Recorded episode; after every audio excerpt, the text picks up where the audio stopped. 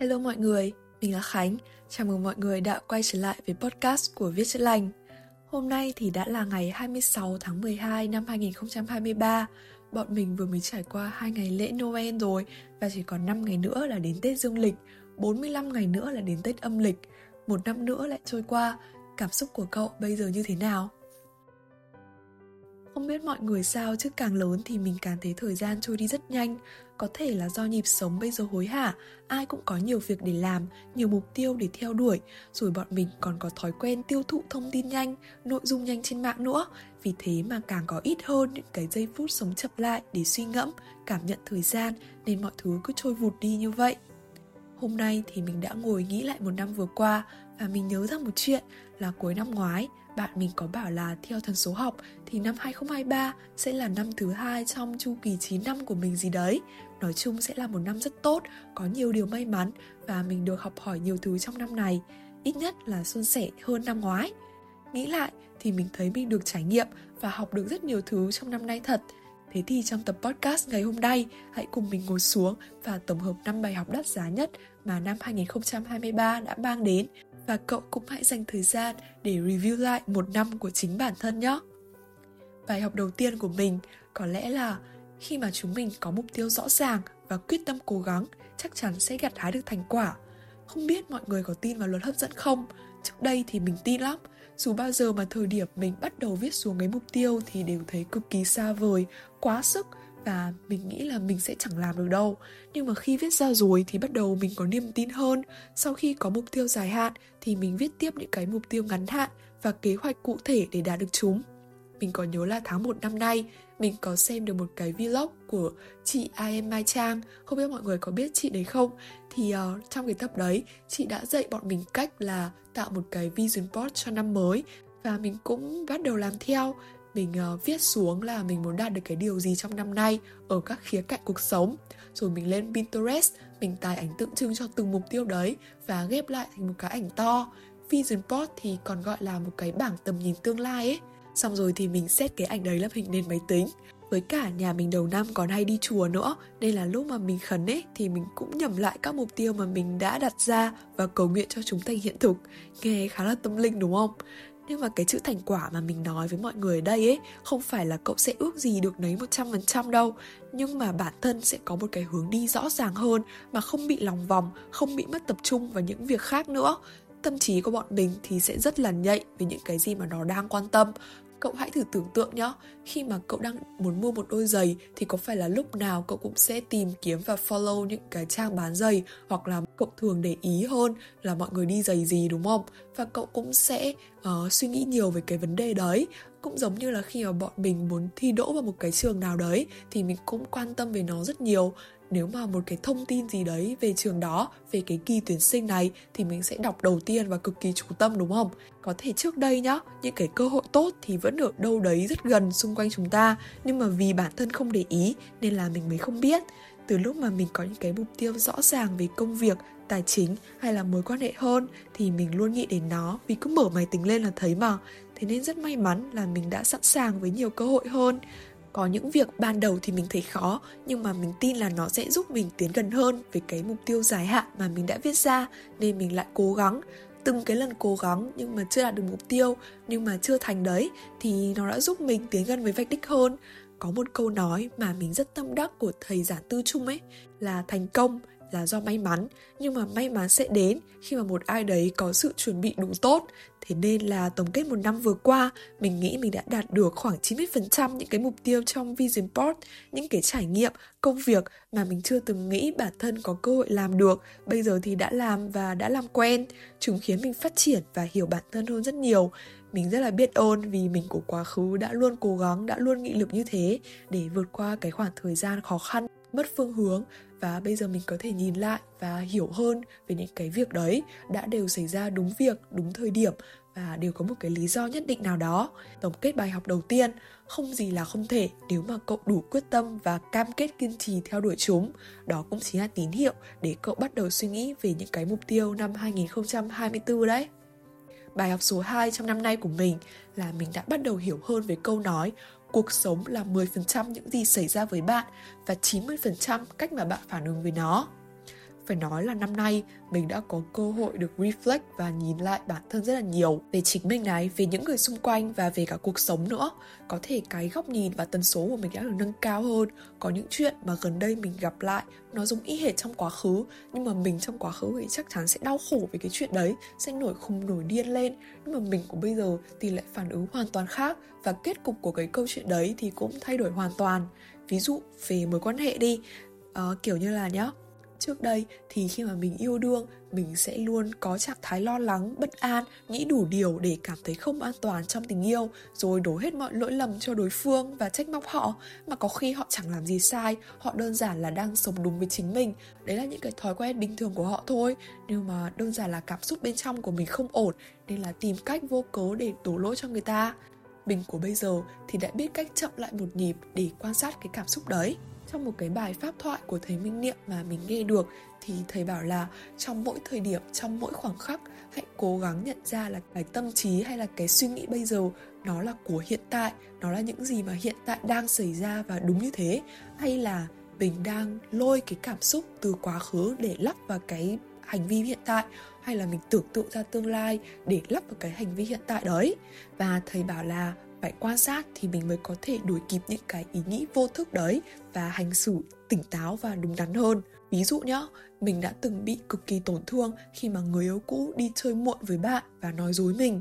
Thế thì bây giờ đi, người yêu của mình cũng đi chơi về muộn nếu mà mình trong quá khứ thì chắc chắn sẽ bị, kiểu, quay lại hết những cái cảm xúc tiêu cực đấy và tự nhiên là không có gì mà trách người ta luôn. Nhưng mà mình của bây giờ, khi mà mình đã hiểu được cái việc đấy thì mình sẽ chậm lại một nhịp để quan sát, mình sẽ đi sâu hơn vào cảm giác đấy để hiểu xem chúng thật sự đến từ đâu. Khi mà đã biết là chúng đến từ quá khứ thì mình sẽ giao tiếp lành mạnh với bạn ý và nói là mình đã có một cái sang chấn, một tổn thương thế này, cái việc mà bạn ý đi chơi và nếu mà không nói cho mình thì sẽ khiến mình bị bất an. Thế nên là nếu có đi đâu thì hãy nói cho mình và thông báo rõ ràng, cũng như là hãy nói thật. Đối phương nghe xong thì cũng hiểu mình hơn và mối quan hệ sẽ bền chặt hơn. Hoặc thêm một ví dụ nữa đi, là trước đây mình cực kỳ bị tiêu cực trong cuộc sống hoặc là áp lực với những cái deadline, những cái kỳ thi.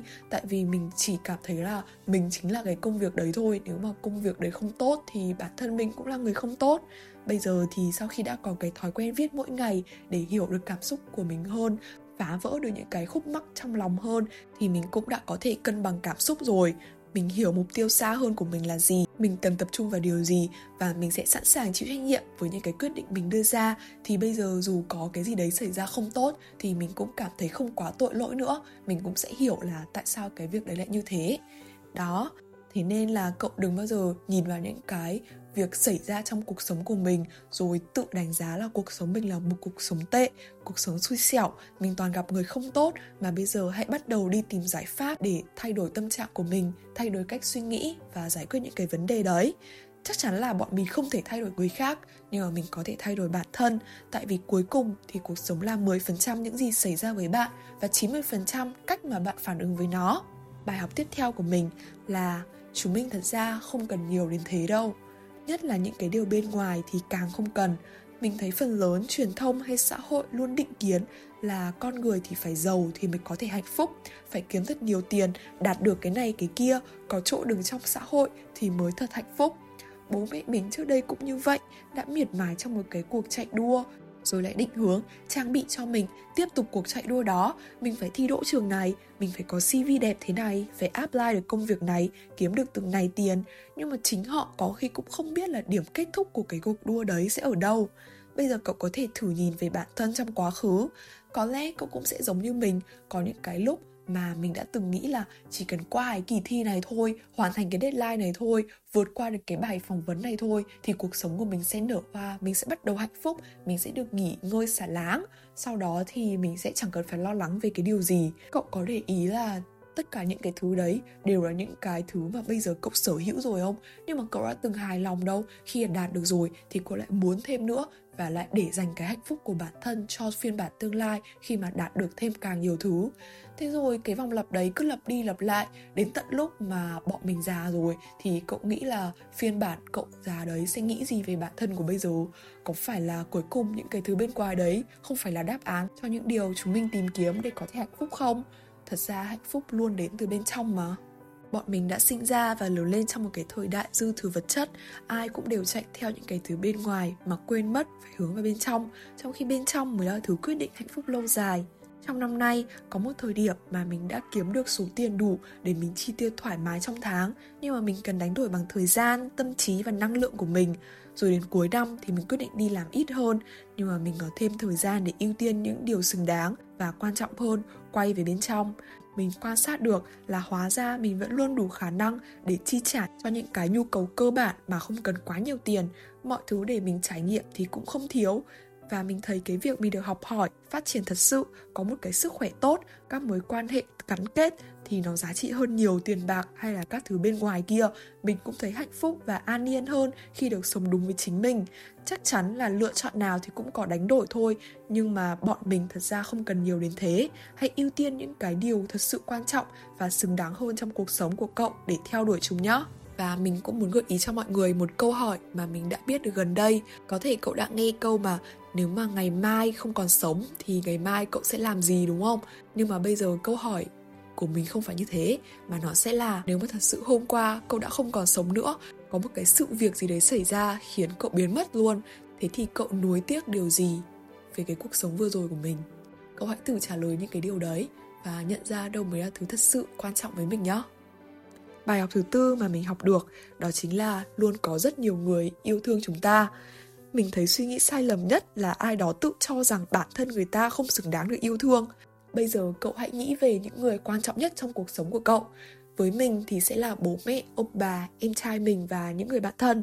Nhưng với những người đấy thì hiện tại mình cũng đang không dành được quá nhiều thời gian cho họ vì mình bận với cuộc sống của mình, với chuyện học tập, công việc hay là những cái điều khác thỉnh thoảng mình mới có thời gian để cùng đi ăn, đi nói chuyện, chia sẻ không gian chất lượng bên nhau hoặc là ở bên họ trong những ngày đặc biệt nhất.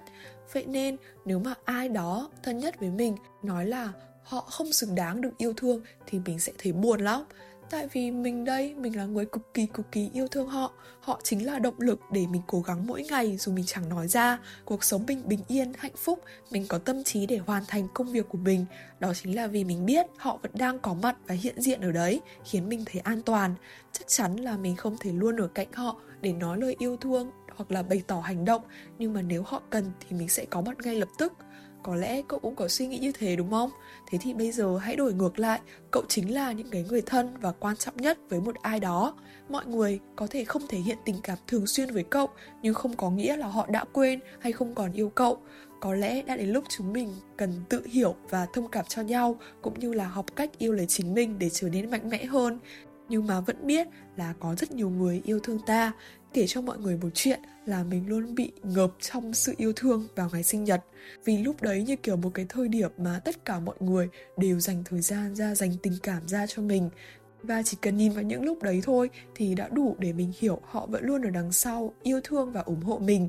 Thế nên đừng bao giờ nghĩ không có ai yêu thương cậu nhé bài học cuối cùng mà mình muốn chia sẻ với mọi người cũng là điều đã khiến mình vượt qua những cái khoảng thời gian khó khăn nhất. Đấy chính là mọi chuyện rồi sẽ ổn thôi dù cậu nghĩ là bản thân đang trong một giai đoạn tồi tệ, mọi thứ đều như đang chống lại cậu, có rất nhiều áp lực trong một thời điểm, thì hãy luôn tin và biết rằng mọi thứ rồi sẽ qua và cuộc sống rồi sẽ lại ổn. Với những trải nghiệm của mình thì mình còn thấy là càng khó khăn bao nhiêu, mình sẽ càng biết ơn khoảng thời gian đấy bấy nhiêu, tại vì mình đã vượt qua được chúng có khó khăn thì chúng mình mới có cơ hội nhìn nhận lại mọi thứ trong cuộc sống biết mạnh mẽ và trưởng thành hơn rất nhiều mà có tệ thì nó cũng chỉ tệ ở đến thế thôi, và mình sẽ lại vượt qua cuộc sống vô thường. Không ai vui quá lâu, cũng chẳng ai buồn quá lâu, mà chúng mình cũng có thể hạnh phúc ngay lập tức bằng cách biết ơn những điều mình đang có. Khoảnh khắc mà cậu ở đây nghe podcast có thấy bình yên và tự tại không? Chúng mình vẫn đang có bố mẹ, ông bà, bạn bè, những người thân xung quanh, có đầy đủ điều kiện để làm điều mình muốn, có rất nhiều cơ hội và trải nghiệm để thử sức mỗi ngày. Vậy thì cuộc sống còn cần gì hơn thế? Hãy nhớ lại bài học số 2, cuộc sống là 10% những gì xảy ra với bạn và 90% cách mà bạn phản ứng với nó.